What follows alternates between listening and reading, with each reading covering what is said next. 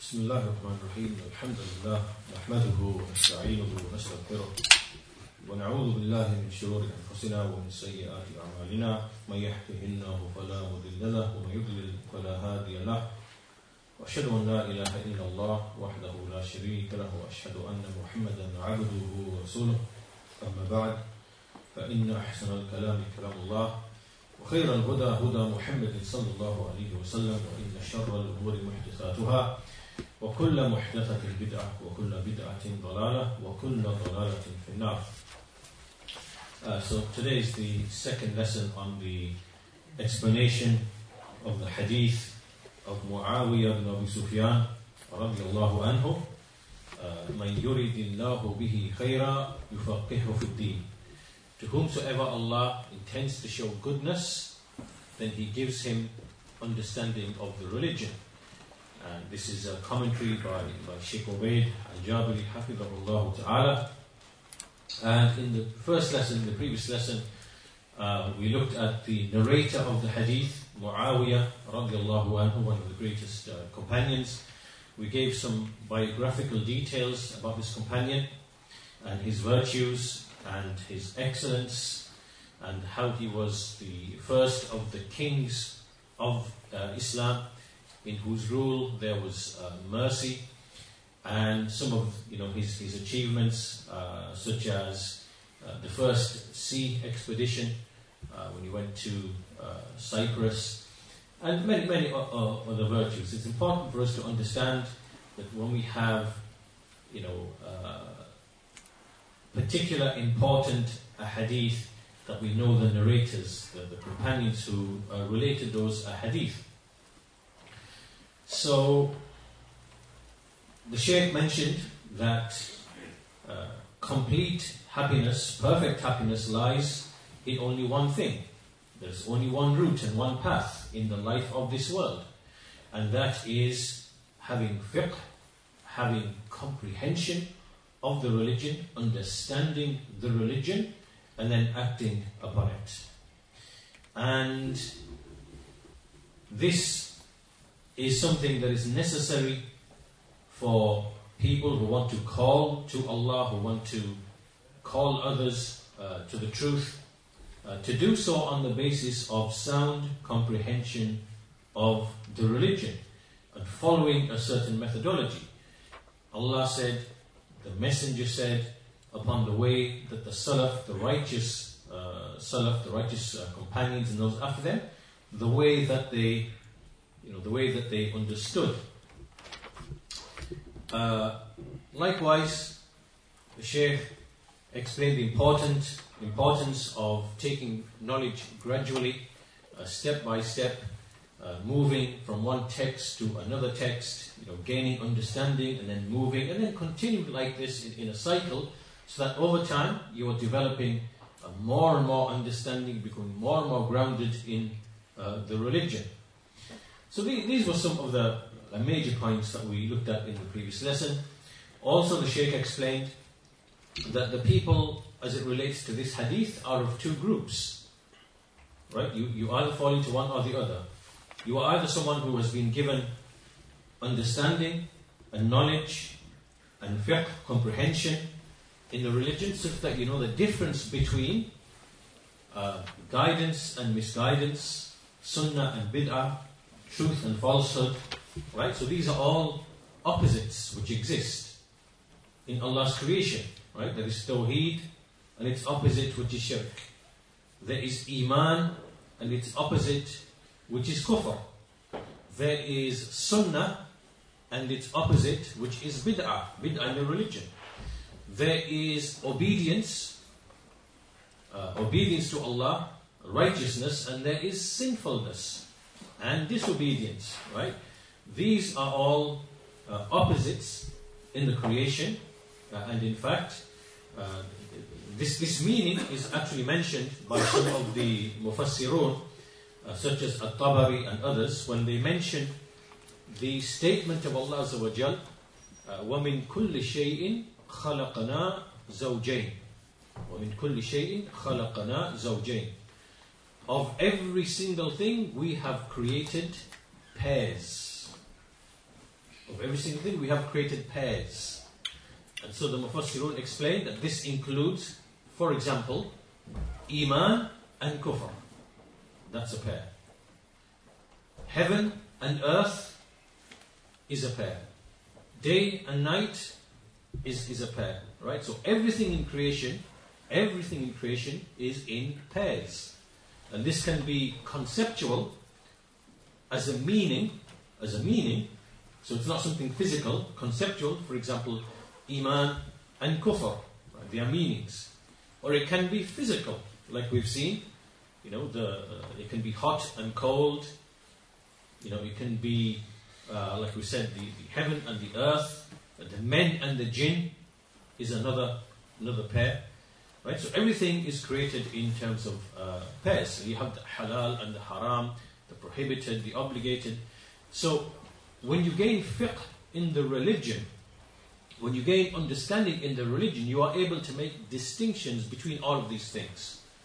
Right? Between that which rectifies and that which corrupts. Between that which is beneficial, that which is harmful.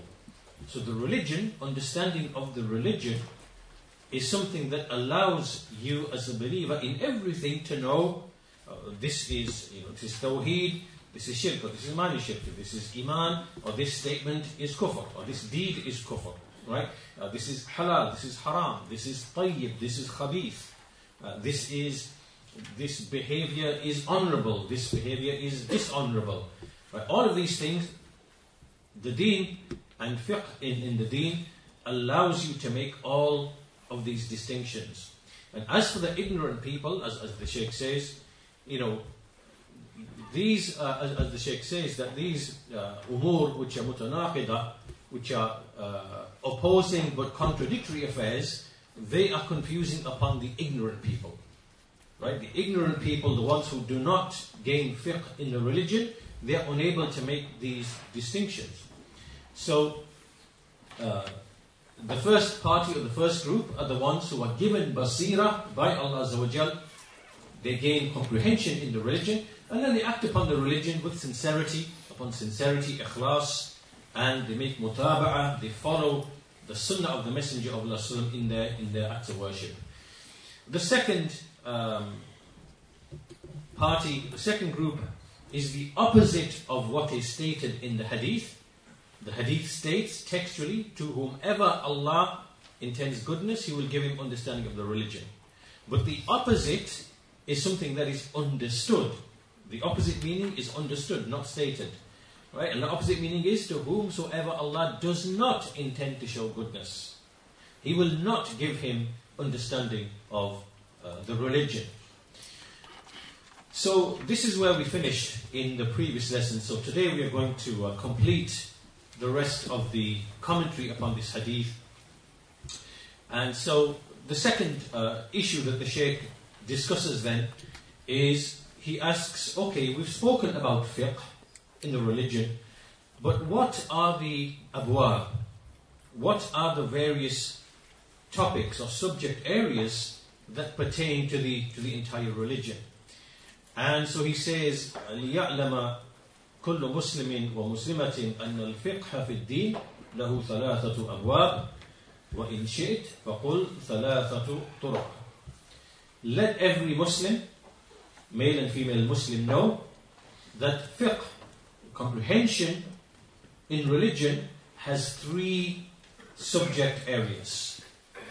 Or if you like, three paths or three routes.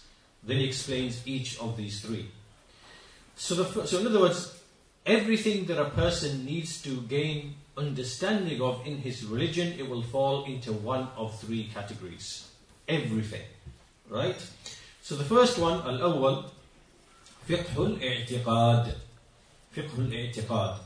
Which is gaining comprehension in the belief. In the belief that we ought to hold as, as believers, as Muslims, um, so, obviously, this covers many, many aspects of belief belief in Allah, belief in the angels, belief in His books, belief in the messengers, belief in Al Qadr, the good and the bad of it, and belief in the last day, and just in general belief in the unseen, the affairs of the unseen, right? Like paradise, hellfire, the jinn, um, you know, signs of the hour, and many things, uh, barzakh, you know, what, all of these things that we that we have belief in them, but we believe in them upon the right way, uh, because as you know, there are many many groups and parties, many sects which appeared in the Muslim nation, and uh, they deviated in many, many different aspects of creed. Uh, so the first thing that we must establish as a foundation is comprehension of the sound creed Sound creed. So the Shaykh says, its essence, وَخُلَاصَتُهُ The essence of it, uh, the foundation of it is اعتقاد المرء بأن الله سبحانه وتعالى واحد لا شريك له في ربوبيته وأنه واحد لا شريك له في عبادته وأنه واحد لا شريك له في أسمائه وصفاته So the first thing is that he mentions obviously the foundation of Tawheed and so he says that a man a man the belief of a man that Allah is one Allah is one he has no partner in his rububiyyah rububiyyah in his lordship. That means that he alone is the creator and the owner and the regulator. He doesn't have anyone to share with him or to assist him or to aid him in any way. That he alone is in complete uh, control, dominion, ownership, regulation of everything which happens in his creation. Right? The angels don't help him, but the angels execute and do what they are commanded to do by Allah's command. Right? They're not helping Allah to run His creation. Right? So, so no one is an aider or a supporter for Allah Azawajal. He alone has complete power and dominion over every single thing. Right? This is one aspect of Tawheed. The second aspect of Tawheed is that there is none which is a partner to him in his worship. So we single out Allah in worship, right? To have knowledge of that. And to have knowledge of the evidences for that. Right? As, as what is found in the Quran. Right? Evidences for Allah's rububiyyah. Evidences for, for Allah being worthy of worship alone. What are the evidences? And this is what the Quran outlines and explains to us when it gives evidences and parables and refutes the mushrikeen, refutes the idol worshippers, right? So by reflecting upon all of that, we, we gain comprehension in, in this matter. And similarly, that he is one, not having any partners in his names and his attributes. So he is unique in, in, in his names and his attributes, uh, the meanings, are the most perfect of meanings, they're the most beautiful of names, and the most perfect of attributes. There's no deficiency uh, in his attributes or in his or the meanings. So all of this is Tawheed, as the Shaykh says, but Tawheed huwa ra'su din al-Islam. Tawheed is the, the chief part of Islam, which you know, no prophet was sent and no messenger except he came with this. He began with this, right? This is the Tawheed. So when we say La ilaha illallah, this is what is meant, what we've just explained. That He is the Lord and the Creator, without any helpers, without any aiders, the owner of everything, the regulator of everything. He controls life and death, benefit and harm, and everything. So therefore, He alone is worthy of worship. It follows, very, very simple. And this is the meaning of the kalima. And so we have to understand this and know also at the same time all of the various other false meanings of the kalima, the, the false interpretations of La ilaha illallah, which come from various people, misguided people, you know. Um, so the Shaykh mentions the verse, وَمَا أَرْسَلْنَا مِن قَبْلِكَ مِن رَسُولٍ إِلَّا نُوحِي إِلَيْهِ أَنَّهُ لَا إِلَهَ إِلَّا أَنَا فَاعْبُدُونَ We did not send before you any messenger except that we inspired to him to say that none has the right to be worshipped except I, so worship me alone. Right? So the religion of Allah, the deen of Allah, which the messengers came and the prophets came from Nuh alayhi salam uh, to Muhammad sallallahu alayhi wasallam, who is the seal and the last of them, it is the deen of Islam. The deen of Islam.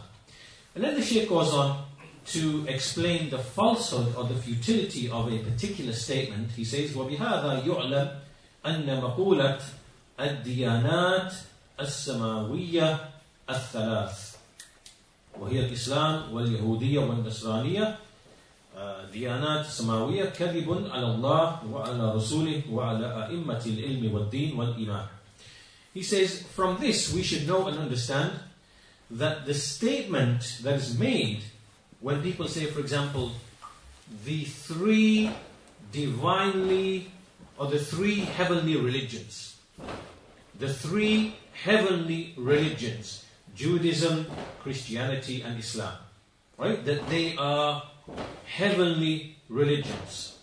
This statement is is, is a lie upon Allah, it is a lie upon the Messenger, and it is a lie upon the, the, the scholars or the people of knowledge and religion and Iman.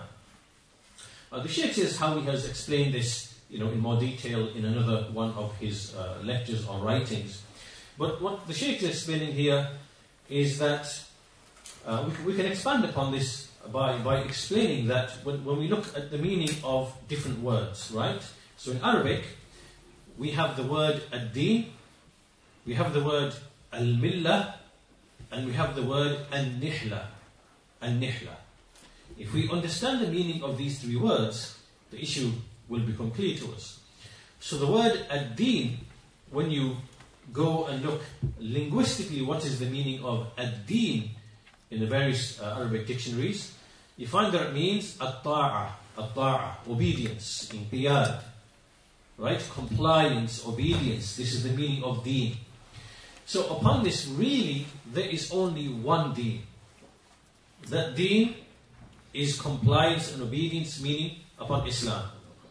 Right? And that is why when, when we use the word ad-deen, absolutely, there is only one deen. There is no two deens or three deens or four deens. There is only one deen of truth. And its meaning is very clear and apparent. It is at-ta'a wal-inqiyad. Obedience and compliance. That can only be for Allah Azza wa And this is the essence, this is the essence of the deen of Islam. In the deen, the Allah Islam. Verily the religion with Allah is Islam. So this is the word, the meaning of the word uh, ad-din.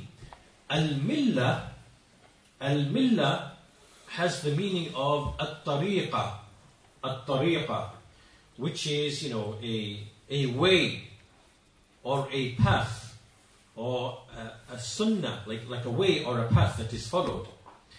And in the Quran, when you read the various verses of the Quran, you'll see that the word millah is ascribed like the mill, you know, millata Ibrahim, the millah of Ibrahim, the millata abikum, the, the millah of your, uh, for, your, your father. And it's also ascribed to the people of disbelief as well. Right? To the people of disbelief as well. Right, so here this is basically uh, anything which, which is like taken as, as a tariqah, a sunnah, a way, a path, uh, like a sharia, like a way or a path, uh, what has been legislated, what has been uh, devised, and this can be a millah of truth, in which case it is deen, or it can be a millah which, which is, you know, from, from the people themselves. And so this leads us to the third word, which is an-nihla, an-nihla. An-nihla means that which has no basis in revelation. It is from the fabrications, inventions of mankind.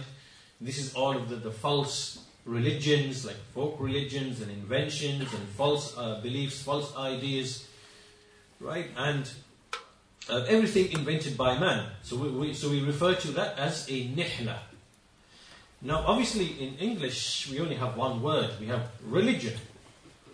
So we say the religion of Islam the religion of Hinduism, the religion of Christianity, but really, uh, in, in, the Arabic language, there is only one deen.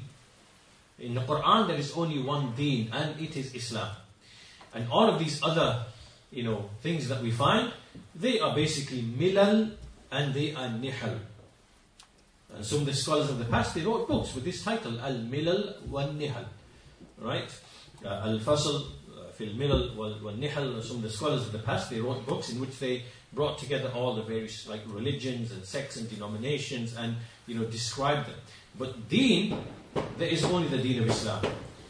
And um, what is besides it is, is, is a millah.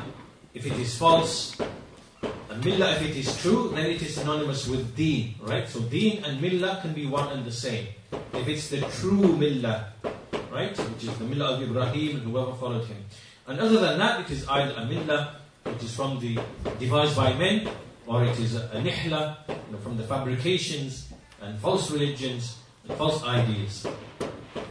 So once this is clear, this is the first area in which you have to gain fiqh. Right? About the correct and the sound belief. The second area of religion in which a person must have fiqh and basira insight is fiqh al-ibadat al-amaliyah. Fiqh al-ibadat al-amaliyah. Which is understanding of the practical affairs of worship. Practical affairs of worship. Such as من صلاة وصيام وزكاة وحج وغير ذلك مما يتعبد لله سبحانه وتعالى فالعبادات العملية يجب فيها إلى جانب إخلاص إلى جانب إخلاص العبد لربه فيها أن يضم إلى ذلك متابعة النبي صلى الله عليه وسلم وهذا يستدعي العلم. So the Sheikh basically says the fiqh comprehension of the practical aspects of worship, such as those things which are obligations upon everybody, uh, prayer, fasting, zakat, hajj, and other such things, which, you know, by which Allah is worshipped. And, you know, in these acts of worship, a person must have the uh, ikhlas, the sincerity to Allah, and also follow the sunnah of the guidance, imitate the Prophet in all of that, and this can only be through knowledge. This requires uh, knowledge. So these things now are obviously the individual obligations, right? So there are some things which um, everybody needs to have that knowledge. So, for example, the rules of at-tahara, purification, right? Purification of the body, purification of the, of the clothes, purification as a condition for worship. Um, you know, when are you pure? When are you impure? Um, likewise for women, specifically for men, women related to, to menses, and likewise the issue of ghusl and things like that, right? Because the, the, purification is, is a key to other obligations, to, to the prayer. And likewise the prayer itself, all of the, the ahkam to do with the prayer, and likewise the obligations of fasting. These are things which apply to, to everybody who has reached uh, bulugh. So you cannot be excused for ignorance in, in these affairs. The Shaykh goes on to say that these uh, acts of worship فإن فقه العبادات العملية لا بد له من علم ويؤخذ عن أهله فيتألم المرء ما يجب عليه كيف يعبد ربه وهذا باب واسع So these practical acts of worship they must be based upon knowledge. They have to be based upon knowledge. And we are not like, like we said before, the religion of Islam is one of knowledge and action. Right? It is not like we, are, we don't follow the traits of the Yahud, which is knowledge without action, and nor the traits of the Christians, of the Nasara, which is action without knowledge. Right? And so it must be founded upon ilm, and knowledge is taken from its people. And so each man has to learn what is obligatory upon him. How does he worship his Lord? And so this obviously is in itself a big topic in itself. And um, so this is the second uh, category.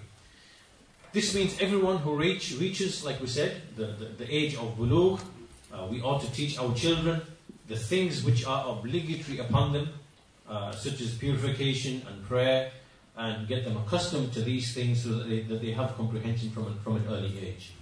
The third area in which you must acquire understanding is the, the fiqh al-mu'amalat al-jariyya bain al-nas. This now is understanding the various dealings and interactions that take place between the people. So he says, فالمعاملات من بيع وشراء وإجارة الأصل فيها الإباحة. So these are, these are things like, you know, um, uh, buying and selling and renting, everything which is like a worldly uh, transaction, leasing, renting, you know, employing someone, uh, all things which involve like contracts, loans, uh, repayments of loans, uh, issues to do with land and, and uh, leasing land and produce and everything now which is an interaction where you interact with other people uh, for the purposes of, of benefit, mutual benefit and things like that, then a person must have comprehension in these affairs. Now obviously these affairs are on a need to know basis not everybody is obligated to have this particular knowledge, right? It only becomes obligatory if you enter into such affairs. So if you enter into a business or trade or whatever it might be, then obviously you, you, you must have knowledge of, of what you are doing, Islamically speaking.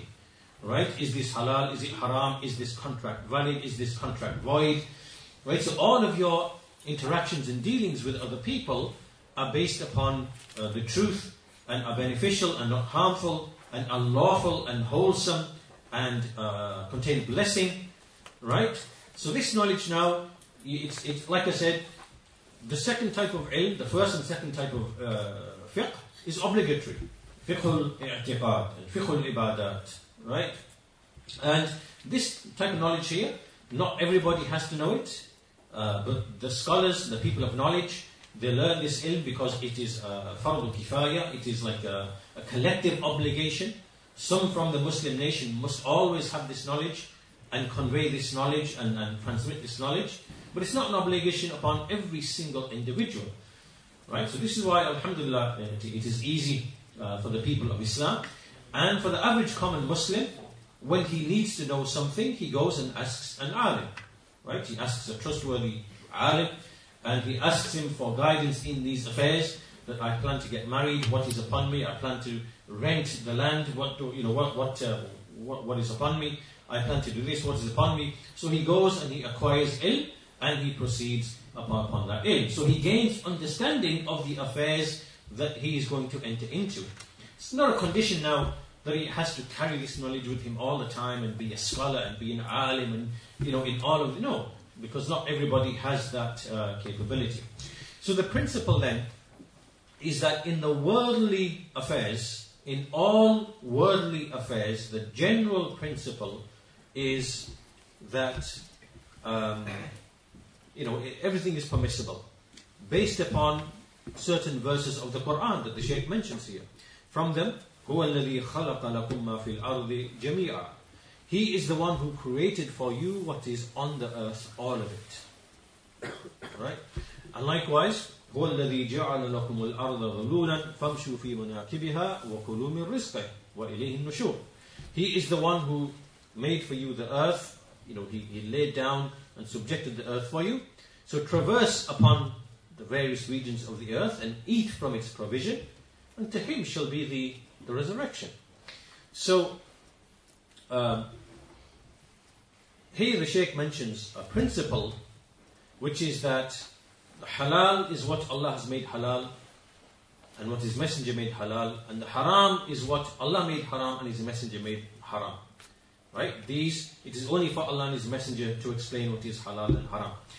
And as for the actual dealings, our dealings amongst people, the worldly dealings, then as the Sheikh says, Al-asl fil mu'amalat al-ibaha. The basic principle in the dealings is that everything is permissible. Everything is permissible. And then the Sheikh mentions a principle, وَلِهَذَا قَالَ عُلَمَاؤُنَا Our scholars have said, الأصل في العبادات الحظر يعني المنع إلا بنفس والأصل في المعاملات الإباحة إلا بنفس So the Sheikh explains a principle which is well known and established and the scholars speak with, which is that when it comes to acts of worship, when it comes to acts of worship, you want to worship Allah with, with, with a deed, with a statement, right? Everything is prohibited. Right? So the basis, the origin that, that we start off from is that everything's prohibited except except what Allah has revealed and legislated. Right? So you don't start with the assumption that I can worship Allah how I want, I can worship with whatever I please, and I can, you know, do, you know, uh, do the acts of worship in whichever way, form I want. No, you don't start like that. You start by assuming that every act of worship is is is uh, prohibited, uh, is not permissible, until it is specifically legislated. Right? Then you then you find out what is specifically legislated. Right? We, we're not like uh, the Christians or the people who basically worship Allah however they want, in whatever way they want. Right? So, so this is as it relates to worshipping Allah because Allah created us to worship Him. Then He sent books and He sent messengers to give us instruction therein. We can't arrive at that knowledge with the reason, with the reason, with akal. Nor can we arrive at that knowledge with just emotion and feeling, right? You know, in my heart there is love, tremendous love for, for God and for whatever. And then you decide that you're going to now, you know, sing a ballad or bring out your tambourine or do something and sing, you know, and think this is worship of Allah. You can't do that, right? Or sit in circles and, and you know, uh, switch off the light and, do breathing and, and you can't do that. You worship Allah the way that He legislated through His messenger. So the, so the basic principle in worship is that you assume everything is prohibited and not allowed up until there is a text. There's a specific text that describes that act of worship and you know gives the details. However, with mu'amalat, which are the worldly dealings between the people, you assume that everything is permissible. So this includes like food and drink and clothing and various types of trade, you know, trading and uh, renting, leasing, marriage, inheritance, and all, all, the rest of it. Like obviously these dealings are, are, are, are permissible. You assume them to be uh, permitted unless there is a text that specifically makes them unlawful or makes them prohibited.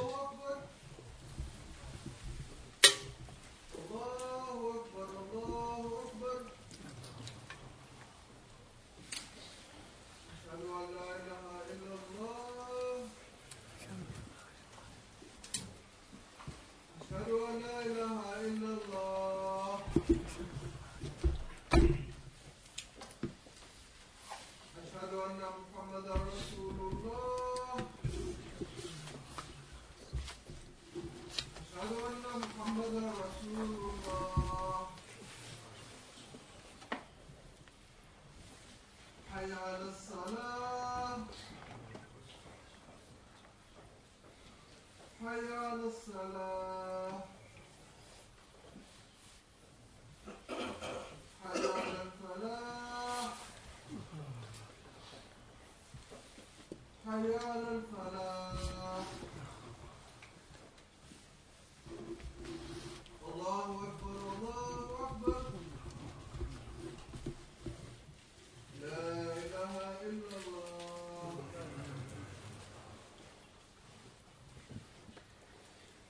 So after mentioning this uh, principle, this is basically the end of the commentary of the Shaykh.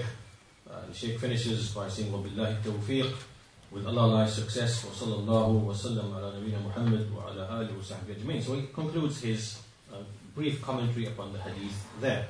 So we'll conclude the rest of this lesson by bringing some other uh, you know, uh, points because the hadith continues.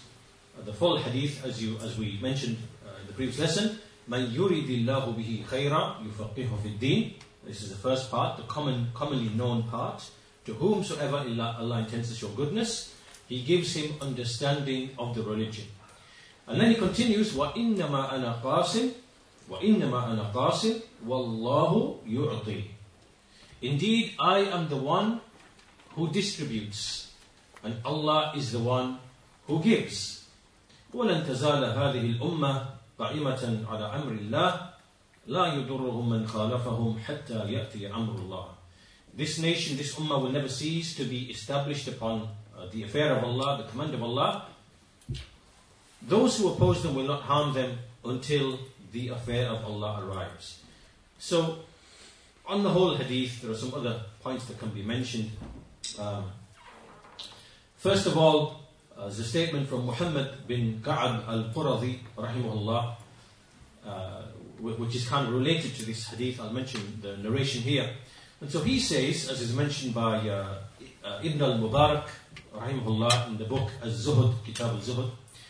So Muhammad bin Ka'ab, he said, إذا أراد الله بعبد خيرا جعل فيه ثلاث خصال خصال When Allah intends to show goodness to a servant, he puts three qualities in him.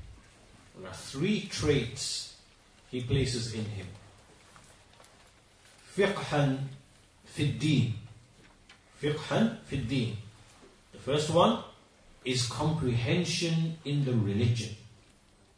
Comprehension in the religion. And obviously this is based upon the hadith, the hadith of the Messenger of Allah. Then he said, وَزَهَادَةً فِي الدُّنْيَا وَزَهَادَةً فِي الدُّنْيَا Which is that he only takes from the world what he needs. To only take from the world what you need, right? This is the correct meaning of zuhud. Zuhud. Zuhud is not, zuhud does not mean to abandon the world, like basically as is claimed by some of the, you know, people who are people of the tasawwuf people like that, that you just totally abandon the world, you have nothing to do with it, you abandon everything. No. Zuhud, in its proper meaning, is that you take from the world that which is sufficient for you. It doesn't mean completely abandon the world now, now live in poverty and live in you know, they, no, it means take from it what you need and then devote yourself to religion, to ibadah, to worship, to istighfar, right? Take from the world what you need. So, so the second trait is وَزَهَادَةً في الدنيا. The third one, وَبَصَرًا في عيوبه. To have insight into his own flaws and his own mistakes, like his flaws in his, in his character, his being, which he can attend to. Right? So if you have three, if you have these three traits or these three qualities, this is a sign that Allah is intending goodness for you. Right? You have comprehension in the religion. You you only take from the world what you need from it. Right? You're not engrossed and preoccupied in the world, chasing riches, chasing this, chasing that. But you take from it what is sufficient for you and your family, right? And so, you know, and, and then you attend, you know, you, you spend your time wisely thereafter in worship. And thirdly, having knowledge of your own flaws and mistakes. So this is similar, you know, to the hadith of uh, Muawiyah from one of the, you know, imams of the Salaf Muhammad bin Ka'ab al-Quradi rahimahullah ta'ala. And in general, we can just finish by making six or seven points about the hadith in general, including the second half of the hadith. So the first point, obviously, that we've already discussed from Sheikh Ubaid, is that the, the, this hadith contains the excellence of fiqh in the religion, the virtue and the excellence of fiqh, uh, you know, the fadl, the excellence of comprehension in religion, it is clearly a sign that Allah intends goodness uh, to you, and it's it's the purpose for which we have been created. Right? وَمَا خَلَقْتُ الْجِنَّ وَالْإِنسَ إِلَّا لِيَعْبُدُونَ I did not create jinn and men except that they may worship me. And we've also been commanded with ibadah. Ya ayyuhan nas, u'budu rabbakum. O mankind, worship your Lord. This cannot be achieved. We cannot actualize this, nor can we follow the commands and keep the prohibitions, except with fiqh in the religion, right? So this includes obviously the affairs that were mentioned by Sheikh Ubaid, the three abwab, belief, worship, and dealings. Belief, worship, and dealings. That comprises all of the religion. Second point is the foundation of this fiqh, as we've already seen, is tawheed. It has to be based upon tawheed. It has to emanate upon tawheed. If you do not, if you do not build your religion upon sound creed and sound knowledge, this will also affect the other areas, whether you like it or not. Right? At some point in the future, it will affect the other areas. And just to give you like more of an extreme example, this is like an extreme example. There were some people who claimed that the meaning of La ilaha illallah means that there is no existence except that of Allah. Which means nothing exists except Allah Himself. Right? So there is no creator and there is no created. There is only Allah. Allah is everything. And the only thing which exists is Allah. Right. So this is now is, is, a, is a heretical creed. It is disbelief. Right? But there are people who actually believe this is the meaning of the kalima la ilaha illallah.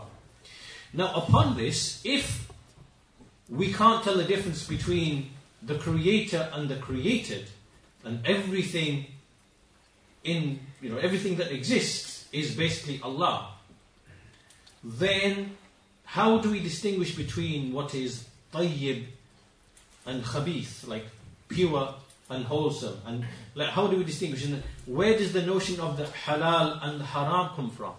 And so when you worship, who are you worshipping? Like, who is the worshipper and who is the worshipped? All of these disappear. All of these go. Right? And so therefore, now there is, there is no sharia. There is no halal. There is no haram. Right? You can therefore marry someone who is a mahram. And, you know, so, so everything basically goes and disappears. There's, there's, there's no worship, there's no ibadah, there's no mu'amalah, there's no fiqh of, of the ahkam, it's all gone. So this is obviously I've given like a very extreme example of how a mistaken belief, in this case a very extreme uh, you know, uh, mistake, can, can lead to the abolition of religion. But it, it can also apply in other ways as well. Uh, for example, uh, Greek logic, Greek logic was entered into, uh, you know, fiqh, jurisprudence, and this corrupted many, many elements of, of jurisprudence, you know, through the use of logic. You know, because, because some of the people of Kalam, Ahlul Kalam, like Al-Ghazali and people like that, they, they, they spoke of the necessity of knowing you know, uh, logic and, and philosophy or whatever, to use it as a tool in fiqh. And they made mistakes in this, and it led to you know mistake. So the point being that that tawheed as the foundation, the sound creed, the sound belief is very very important because it affects everything else, and that's the foundation of fiqh in uh, the religion. Also, a person must obviously be free of shirk because you know, shirk is something that nullifies the deeds, uh, as the Messenger of Allah, uh, as, as, um, as Allah mentioned in the Quran, uh, addressing the Messenger himself, وَلَقَدْ أُوحِيَ إِلَيْكَ وَإِلَى الَّذِينَ مِنْ قَبْلِكَ لَإِنْ أَشْرَكْتَ لَيَحْبَطَنَّ عَمَلُكَ وَلَتَكُونَنَّ مِنَ الْخَاسِرِينَ That we have, uh, it has been inspired to you and to those who came before you, that if you commit shirk, then your deeds will be vain and you will be from the losers. Right? So, obviously, this is very, very important that Tawheed must be the foundation. Uh, other issues like fiqh, uh, of, of, of, the ahkam and the ibadat, the mu'amalat, they can also be affected if the underlying you know, belief is, is not sound. The third thing that this hadith contains, obviously, this hadith is an encouragement, it is targhib, it is enticement and encouragement for us to strive and make efforts in acquiring knowledge of the Sharia, knowledge of the religion, and uh, you know this is something that you know you, you are not born with knowledge. You don't you don't come out of your mother's womb as a scholar. Nobody does, and for that reason, knowledge is acquired by uh, as the Messenger said, إِنَّمَا الْعِلْمُ بِالتَّعَلُّمِ إِنَّمَا الْعِلْمُ بِالتَّعَلُّمِ And he also said, إِنَّمَا الْحِلْمُ بِالتَّحَلُّمِ Which means through actual practice, through actual exertion, right? So for example, if you are not someone who is patient and forbearing, how do you acquire it? إِنَّمَا الْحِلْمُ إِنَّمَا الْحِلْمُ بِالتَّحَلُّمِ Right? You become gentle and forbearing and patient. How? How? By exercising it, by implementing it. Right? By, by uh, adopting and manifesting this quality. And over time, it then becomes part and parcel of you. So in the same way, إِنَّمَا الْعِلْمُ بِالتَّعَلُّمِ Verily, knowledge is by, by learning. Right? By spending time, by dedication, by, by taking all the routes and means. It just, just, just, just come to you like what is claimed by some of the people that you know they gush you know sudden enlightenment you sat there and then you know maybe sat in a dark room or something and you're doing dhikr thousands and thousands of times and all of a sudden you know like a, a lightning strike this sudden illumination gush there's no such thing in Islam this is from the innovation and misguidance of, of, of the people of misguidance right إنما العلم بالتعلم knowledge is by is by learning and by dedication and taking it from its roots. It comes with striving, with effort, like with memorization and fiqh, right? Memorization and fiqh. And, and, you know, this is how it is. So basically it means that this hadith is an encouragement to, for us to expend the effort. And from the effort is traveling, you know, traveling for the sake of knowledge as the great scholars used to do in the early times of Islam, riding on the donkeys, walking on the feet, traveling thousands and thousands of miles, you know, all across the Muslim world just to acquire one hadith or, you know, to sit with one scholar to make a verification. This, this is how they used to do. For us, it's very, very easy. We have the internet, we have phones. How can you be excused for being ignorant in the 20th and 21st century? You can't. You can't be excused for being ignorant because knowledge is literally in your, you know, in your palm, so to speak, right?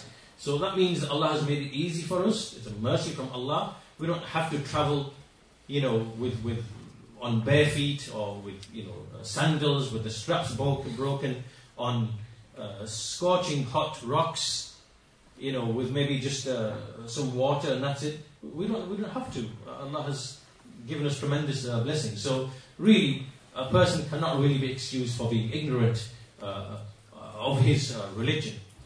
The fourth thing that we take from this is uh, this knowledge and this fiqh is not really of benefit to you uh, unless it's acted upon. So really the meaning of the hadith isn't, isn't to whomsoever Allah intends goodness, He allows him to memorize the Quran or Bukhari or Muslim and you know know all the masail and know it's not about knowledge, it's about action. Right? Comprehension, when you comprehend, action is part and parcel of that. That's to whom Allah intends to show goodness. Goodness is in the in the amal, not not not the ilm. And so, unless obviously you act upon that, uh, if if you belittle the affairs and you enter into unlawful things, and but in this case, the fiqh that you've gained really is, is a proof against you. It's not good for you, it's actually evil upon you. Right? And so, as the Prophet said, he said, "Well, Quran hujjatun laka aw alika." The Quran is either a proof in your favor or it is against you, as is related by Imam Muslim. The point number five is that this hadith um, mentions that the Messenger of Allah is the distribu- distributor and Allah is the giver. This establishes the true relationship of the messengers. The messengers are conveyors, they are intermediaries, but they are intermediaries of conveyance of revelation. They convey revelation, right?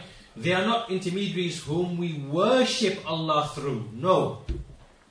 This is like the way of the Christians and other nations, right? And, and likewise the misguided Sufis who believe that the saints and the messengers, we, we, we have to be subservient to them and ask from them and, and you know, uh, give them devotion, and through them our needs are then raised to Allah.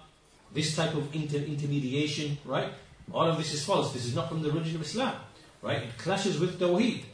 The messengers are distributors of the revelation that Allah revealed to them. Right? They are men, righteous men, truthful men. They convey revelation. They are infallible. They do not make mistakes in conveying the revelation. Right? And so they are intermediaries of information and knowledge of revelation. So, وَإِنَّمَا أَنَا قَاسِمٌ وَاللَّهُ يُعْطِي I am the distributor and Allah is the giver. Allah is the one who gives, right? So Allah reveals His knowledge, uh, the Quran, His, His speech, and uh, you know all of the, the understanding of the religion, the rules, the, and so on and so forth. And then also point number six is that uh, we see that in this hadith, towards the end of the hadith, is glad tidings that there will always be a party or a group that holds fast to the Quran and to the Sunnah, which is devoid of deviation and misguidance and innovations and newly invented affairs. And, you know, uh, despite the fact that there will be many, many groups and parties and sects present, there will always be people who will be upon the truth. Sometimes those people might be together in a certain location, other times they might be separated in different locations, right? It doesn't mean that they have to all be in one place or one location. This varies, this can vary, uh, the situation can, can vary from time to time, place to place. But there will always be people upon the truth who are holding fast to the deen of Allah Azza wa Jal. And uh, we know that this will always remain.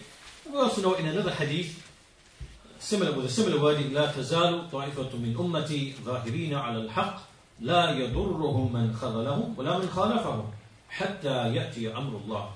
There will never cease to be a party or a group from my nation manifestly upon the truth.